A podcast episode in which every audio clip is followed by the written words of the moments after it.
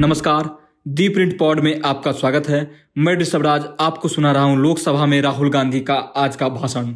690 स्थान से दूसरे स्थान पर कैसे पहुँचे अडानी? राहुल बोले, मोदी जी को गोल्ड मेडल मिलना चाहिए। आज कांग्रेस नेता और वायनाड से सांसद राहुल गांधी लोकसभा में धन्यवाद प्रस्ताव के दौरान अपने भाषण में सरकार पर जमकर हमला बोला। अपने भाषण की शुरुआत राहुल ने भारत जोड़ो यात्रा से की। उन्होंने कहा मैंने भारत जोड़ो यात्रा से बहुत कुछ सीखा। जब आप 100-200 किलोमीटर चलते हैं तो आपको दर्द होता है। भारत जोड़ो यात्रा के दौरान किसानों, बेरोजगारों और युवाओं की समस्या सुनी, जिससे बहुत कुछ पता चला। कांग्रेस नेता ने कहा कि पैदल चलने की परंपरा बहुत पहले खत्म हो चुकी है। सारे नेता पुरानी परंपरा से कट रहे हैं। राहुल ने कहा कि राष्ट्रपति के अभिभाषण में महँगाई का ज़िक्र नहीं है। राहुल ने अपने भाषण में कहा कि अग्निवीर योजना सेना के अंदर से निकलकर नहीं आई।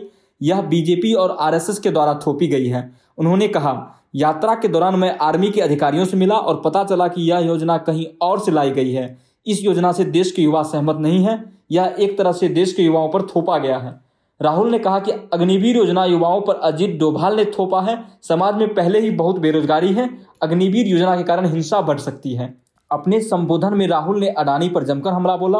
उन्होंने कहा कि देश में जहाँ भी गया, चारों ओर अडानी का नाम सुना। उन्होंने कहा, अडानी कैसे हर बिज़नेस में घुस जाते हैं? लोगों ने हर जगह मुझसे पूछा कि अडानी का प्रधानमंत्री से क्या रिश्ता है? कांग्रेस अध्यक्ष ने आगे कहा कि ऐसा क्या जादू हुआ कि अडानी जी 2014 में 690 स्थान से आज दूसरे अमीर बन गए, जिसके लिए मोदी जी को गोल्ड मेडल मिलना चाहिए। राहुल ने कहा, मोदी जी के प्रधानमंत्री बनते ही अडानी जी के लिए जादू हो गया। उन्होंने कहा, आज अडानी हर बिज़नेस में घुस चुके हैं।